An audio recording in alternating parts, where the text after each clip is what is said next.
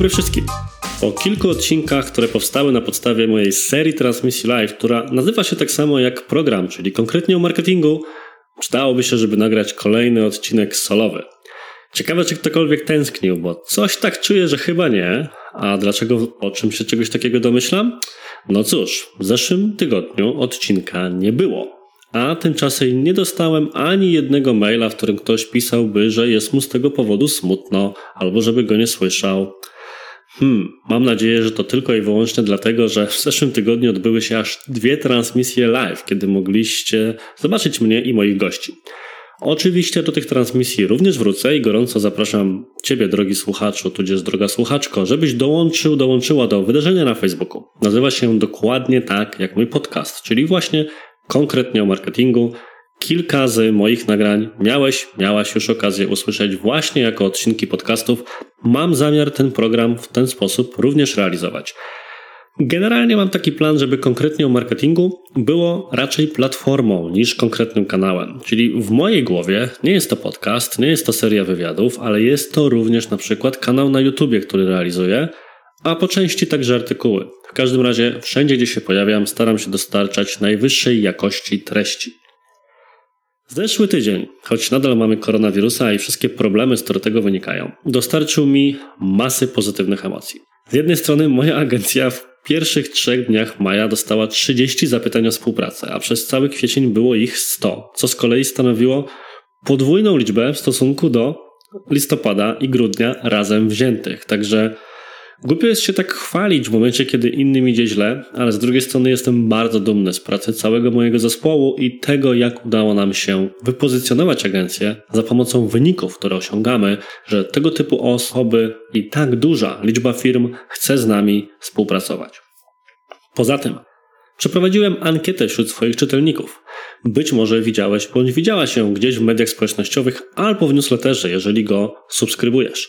Dlaczego o tym mówię? Bo jeżeli będę miał jakikolwiek zły dzień, to na pewno będę do tej ankiety wielokrotnie wracał. Tyle miłych słów na swój temat, które tam przeczytałem, na temat mojej osoby czy mojej twórczości, no naprawdę, mam ochotę wytapetować sobie ten pokój, więc jeżeli ty jesteś wśród osób, które wypełniły tę ankietę, to bardzo w tym momencie ci za to dziękuję. Po prostu no, nic tak nie daje satysfakcji twórcy, jak tego typu informacja zwrotna. Jasne, mogę mieć kilka tysięcy odsłuchań podcastu, wizyt na blogu, czy kilkadziesiąt tysięcy czytelników miesięcznie, ale to wszystko jest tylko liczba, podczas gdy kiedy dostaję konkretnego maila od konkretnej osoby, która w konkretny sposób pisze mi, co jej się podoba, co chciałaby jeszcze ode mnie przeczytać, jest to niesamowicie miłe i tak jak każdy mail w newsletterze, tak ta ankieta bardzo mocno mnie ucieszyła.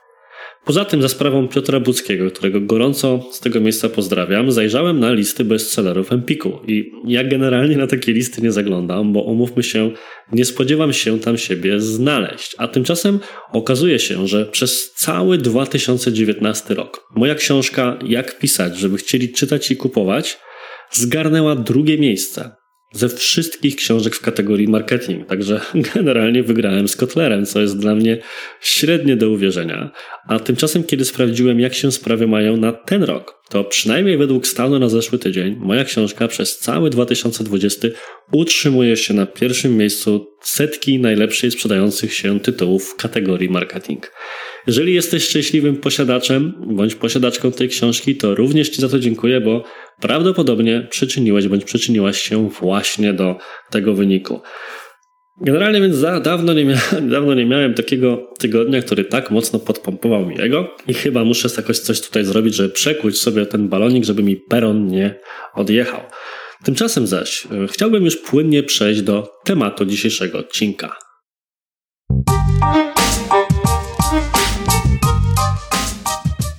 Temat, o którym będę mówił dzisiaj, to jest temat, na którego zbierałem się bardzo, bardzo długo, bo jest niesamowicie kontrowersyjny i chyba jest rzeczą, do której większość osób po prostu się nie odnosi, wychodząc z założenia, że lepiej może nie prowokować dyskusji na ten temat. Natomiast mniej więcej 2-3 tygodnie temu na fanpage'u mojej agencji Digitalk razem z Agatą Banaszkiewicz, marketing managerem właśnie w Digitalk, którą również gorąco z tego miejsca pozdrawiam, Mieliśmy wspólną debatę, dyskusję, no generalnie wspólny live. Live dotyczył tego, w jaki sposób współpracować z agencją marketingową, z jakiego typu agencję wybrać, na co uważać i tak. Jest to temat, który myślę doczeka się jeszcze innego odcinka podcastu, bo na pewno na to zasługuje. Ale wątkiem, który się tam pojawił, był również wątek, o który jestem dość często pytany, czyli wątek rozliczania się za efekt. Jakoś się tak złożyło, że temat jest w dobie koronawirusa szczególnie popularny, bo część agencji, prawdopodobnie chcąc podbić sobie liczbę klientów, proponuje właśnie, choć wcześniej tego nie robiła, rozliczenia właśnie w tym modelu. Ja jestem osobą, która na każde zapytanie, w którym proponuje się nam rozliczanie za efekt, reaguje no powiedzmy, że nie do końca optymistycznie i mam szereg argumentów, które moim zdaniem świadczą o tym, że rozliczanie za efekt jest tak naprawdę najgorszą formą rozliczenia, jaką możemy sobie przyjąć. I mam nadzieję, że poświęcisz mi te jeszcze parę dziesiąt minut, żeby na ten temat posłuchać i chętnie poznam Twoje zdanie, więc czekam na każdego maila, który wpadnie na cześć jako odpowiedź na ten właśnie odcinek. W gruncie rzeczy można by powiedzieć, że dlaczego w zasadzie rozliczanie się za efekt to temat kontrowersyjny, bo hmm, w teorii jest to rozwiązanie idealne proklienckie. Jeżeli Twoja praca się zwraca, czyli rzeczywiście klient zarabia bądź osiąga inne cele, na których mu zależy, to wówczas dostajesz wynagrodzenie. Jeżeli tego nie ma, to klient Ci po prostu nie płaci. Wydaje się, że jest to uczciwy deal. I w zasadzie trochę podejrzane jest, jeżeli się na coś takiego nie zgadzasz. No bo właściwie Dlaczego nie chcesz się zgodzić? Uważasz, że nie jesteś w stanie dowieść wyniku, że twoja praca nie będzie miała jakości? To po co bierzesz tego klienta? Czy chcesz rozpocząć z nim współpracę? Jeżeli nie wierzysz, że projekt się powiedzie, nie wierzysz w to na tyle, żeby być gotowym zaryzykować swoim wynagrodzeniem. A czy tak jest w istocie? Moim zdaniem te argumenty nie są do końca słuszne i jest kilka rzeczy, które musimy rozważyć w kontekście rozliczenia się za efekt, żeby być w stanie stwierdzić, dlaczego w zasadzie uważam ten model za nieefektywny właśnie. Wątek numer jeden brzmi, jak w zasadzie mierzymy efekt.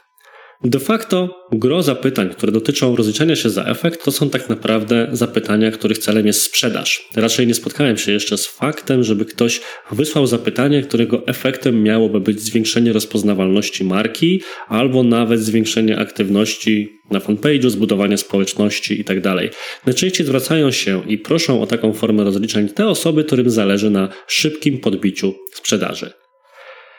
I już w samej dyskusji wokół tego, czym jest efekt i czym jest ta sprzedaż, pojawia się szereg problemów. I myślę, że najważniejszym z tych problemów jest odpowiedzenie sobie na pytanie, jak w zasadzie sprzedaż ma być mierzona.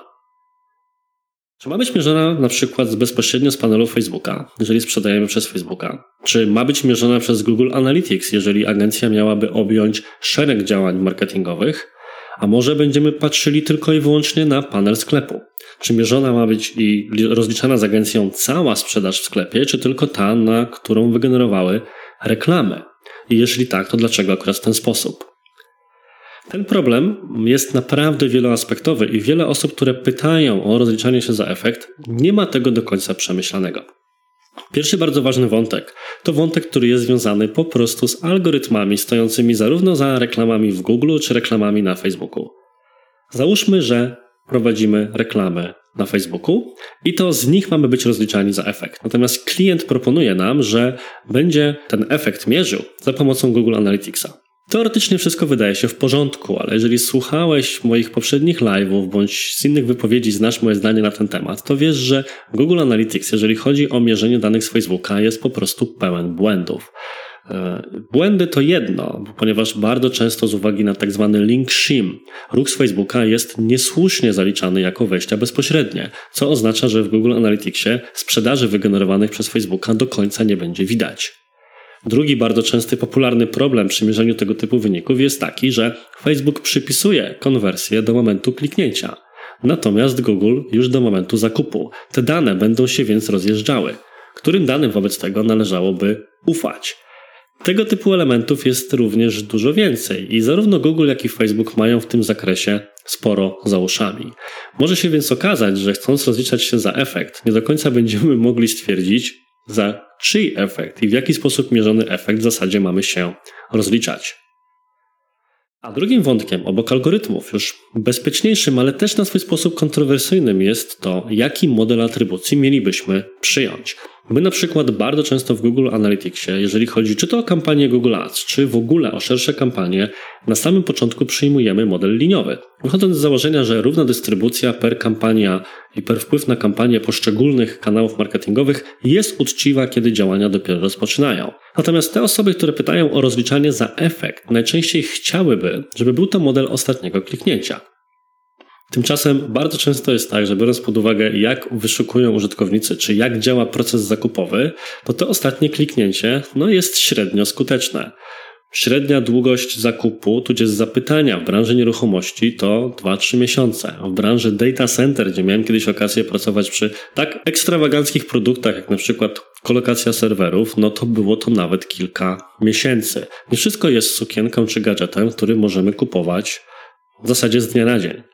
A co dopiero w B2B, czy tam dałoby się tak rozliczać? Pracujemy z hurtowniami odzieżowymi, którą największą sprzedaż mają w oknie dwutygodniowym do miesiąca. I tak naprawdę ciężko wówczas stwierdzić, który kanał był zero-jedynkowo odpowiedzialny za sprzedaż. Moim zdaniem właśnie tego typu podejście i patrzenie na modelowanie atrybucji tylko pod kątem ostatniego kliknięcia będzie sprawiało, że w zasadzie cała śmietanka spłynie na korzyść tylko i wyłącznie jednego kanału. A umówmy się, marketing to gra zespołowa i każdy kanał jest wartościowym członkiem zespołu. Jeżeli ja prowadziłbym dla danej firmy kampanię na Facebooku, a tymczasem okazałoby się, że otwieram każdą możliwą sprzedaż w tym sklepie, która następnie domykana jest albo wejściem bezpośrednim, albo z Google Adsa, to czy należy mi się wynagrodzenie, czy nie? W końcu, gdyby nie kampania na Facebooku, klient w ogóle nie dowiedziałby się o istnieniu danego produktu. Ale z drugiej strony ta sprzedaż nie byłaby wygenerowana, gdyby nie właśnie Google. No bo jednak ktoś z tego Google'a musiał wejść i kupić. Jak widać więc te dane są tak w ogóle podatne na manipulacje. W zależności od tego, w jaki sposób będziemy chcieli je zaprezentować, można wykazać, nie chcę powiedzieć, że praktycznie dowolną tezę, ale na pewno da się nagiąć rzeczywistość. Pod to, co w naszym wypadku będzie bardziej opłacalne z perspektywy agencji, która proponuje rozliczanie się za efekt. Drugi problem z rozliczaniem się za efekt z mojej perspektywy jest właśnie fokus czy skupienie się wyłącznie na sprzedaży. Umówmy się, nie każde działanie marketingowe ma sprzedawać. I w zasadzie próba rozliczania się za efekt to jest próba sprowadzenia działań promocyjnych wyłącznie do sprzedaży. I to z mojej perspektywy jest zaprzeczeniem marketingu. Nie chcę cytować, ale są przecież rozliczne badania na temat tego, jak na przykład wpływają kampanie wizerunkowe na długofalowy wzrost sprzedaży kontra krótkoterminowe akcje promocyjne, które z czasem ubijają marże. Jest wiele badań na ten temat, które można znaleźć. Natomiast z mojej perspektywy główny problem z takim fokusem na sprzedaży jest to, jaki komunikat otrzymuje wówczas agencja, która ma taką współpracę podjąć. Skoro wiadomo, że będzie rozliczana tylko sprzedaży, to na czym będzie jej zależeć? Będzie jej zależeć wyłącznie na podbijaniu tej sprzedaży w krótkim oknie czasowym. Ponieważ zdaję sobie sprawę z tego, że jeżeli jak najszybciej nie wygeneruje tej sprzedaży, to nie zarobi. I z mojej perspektywy to aż zachęca do, nazwijmy to kolokwialnie, krzywych działań, której celem jest wyjście z założenia, że po nas tylko potop. Załóżmy, że podejmuję działania z jakimś sklepem internetowym, któremu mam za zadanie właśnie podbić sprzedaż w modelu rozliczania się za efekt. Co zrobiłbym w pierwszej kolejności? Wpompował zdecydowaną większość budżetu wyłącznie na remarketing, no bo umówmy się, ten w mediach społecznościowych na pierwszy raz sprzedaje najlepiej. Tylko, że jeżeli skupiłbym się wyłącznie na kampaniach na konwersję wyłącznie na kampaniach remarketingowych, to bardzo szybko wysycę dół lejka, a nie będę dostarczał stałego ruchu na górę lejka, który skonwertowałby za 3 miesiące, a może więcej. No cóż, robiłbym kto, gdybym nastawiał się na długofalową, efektywną współpracę. Ale jeżeli muszę jak najszybciej pokazać, że rzeczywiście moja praca się zwraca, to nie będę patrzył na to, co za kwartał. Liczy się, żebym zarobił tu i teraz.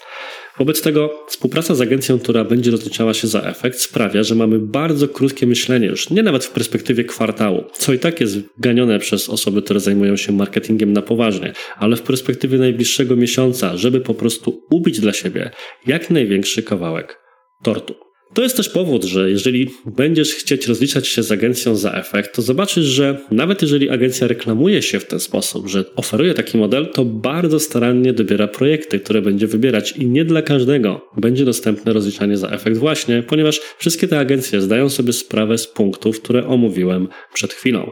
Więc to nie jest tak, że rozliczanie się za efekt jest domyślnym sposobem rozliczenia w tej agencji przy każdym projekcie. Tak naprawdę będzie on dotyczył wyłącznie kilku wybranych, ale jak ładnie działa to promocyjnie, prawda? I jak ładnie zapełnia z kolei agencyjną górę lejka w tym wypadku.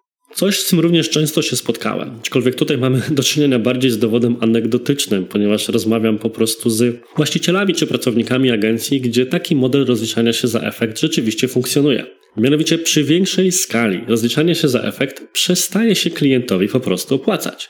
Bo okazuje się, że jeżeli ta sprzedaż będzie bardzo mocno nakręcona, to dużo lepiej byłoby mieć jakiś albo procent od budżetu ustalony i malejący z, wraz z rosnięciem budżetu, albo stałe fee, które płaci się po prostu niezależnie od tego, czy wygenerowaliśmy pół miliona, czy milion sprzedaży w danym okresie. Więc teoretycznie model współpracy za efekt jest modelem, który tak naprawdę sprawdza się przy mniejszych projektach, a te z perspektywy agencyjnej zapewne też byłyby mało opłacalne. Kolejnym punktem z kolei, który z mojej strony sprawia, że mówienie o rozliczaniu się za efekt jest taką dziwną alternatywą, że albo rozliczam się za efekt, albo tych efektów nie dowożę. E, ja jestem głęboko przekonany, że ja osobiście i my jako Digitalk też jesteśmy rozliczani za efekt. Ponieważ często podejście jest następujące. Aha, jeżeli agencja nie rozlicza się za efekt, ale jej wynagrodzenie jest zależne bądź to od budżetu, bądź jest po prostu stałym wynagrodzeniem miesięcznym, tak zwanym flat fee, to pewnie ta agencja się nie przykłada. Po pierwsze, taka podejrzliwość sprawia, że jeżeli ktoś ma tego typu e, przemyślenia, niech po prostu z daną agencją nie zaczyna współpracy. Ja zawsze zakładam, że współpraca zakłada zaufanie obu stron. I po to przychodzi się do specjalistów i po to ci specjaliści twierdzą, damy radę, podejmiemy się tego zlecenia, ponieważ obie strony zakładają, że efekt będzie pozytywny i w miarę szybko osiągalny. Więc jeżeli ktoś już na wstępie uważa, że agencja prawdopodobnie go oszukuje, ponieważ podpisze umowę i nie będzie nic robiła, no to niech tej współpracy nie rozpoczyna. Aczkolwiek rozumiem, że można mieć takie podejście, że jak czy się stoi, czy się leży, to pieniądz się należy, to pewnie ktoś się nie będzie specjalnie przykładał. Tylko, że w przypadku agencji takich jak moje, które rozliczane są na bieżąco z generowania lidów czy wzrostu sprzedaży, to my jesteśmy jak najbardziej agencją, która rozlicza się za efekt. Co tydzień, co dwa tygodnie, co miesiąc klient widzi wyniki, które dostarczamy, które wspólnie omawiamy i albo te wzrosty są, albo ich nie ma. Z mojej perspektywy rzeczą, na którą należałoby zwracać uwagę przy współpracy z agencją dowolną, niezależnie od tego, w jaki sposób proponuje się rozliczać, jest okres wypowiedzenia. My w agencji mamy okres wypowiedzenia długości miesiąca ponieważ wychodzimy z założenia, że albo nam się dobrze z kimś współpracuje i on chce tę współpracę kontynuować, albo nie i rozstajemy się w zgodzie. Nie próbujemy jak niektóre agencje podpisywać umów na lata tylko po to, żeby później trudno było się z nich wyplątać. To dla mnie jest dużo bardziej podejrzane niż próba umówienia się na rozliczanie za efekt rzekomo dowieziony bądź niedowieziony. Przedostatni punkt z kolei to coś, co osobiście mnie irytuje w podejściu dotyczącym rozliczania się za efekt, ponieważ z mojej perspektywy mowa o rozliczaniu się za efekt we współpracy z agencją jest próbą przerzucenia całościowej odpowiedzialności za wyniki wyłącznie na agencję reklamową. Natomiast umówmy się, Marketing to rzecz skomplikowana, sprzedaż wzrost biznesu jeszcze bardziej i jest zależna od szeregu czynników, na które bardzo często agencja nie ma bezpośredniego wpływu skomplikowany łańcuch decyzyjny po stronie klienta, który sprawia, że rzeczy dzieją się dużo wolniej niż dziać się powinny.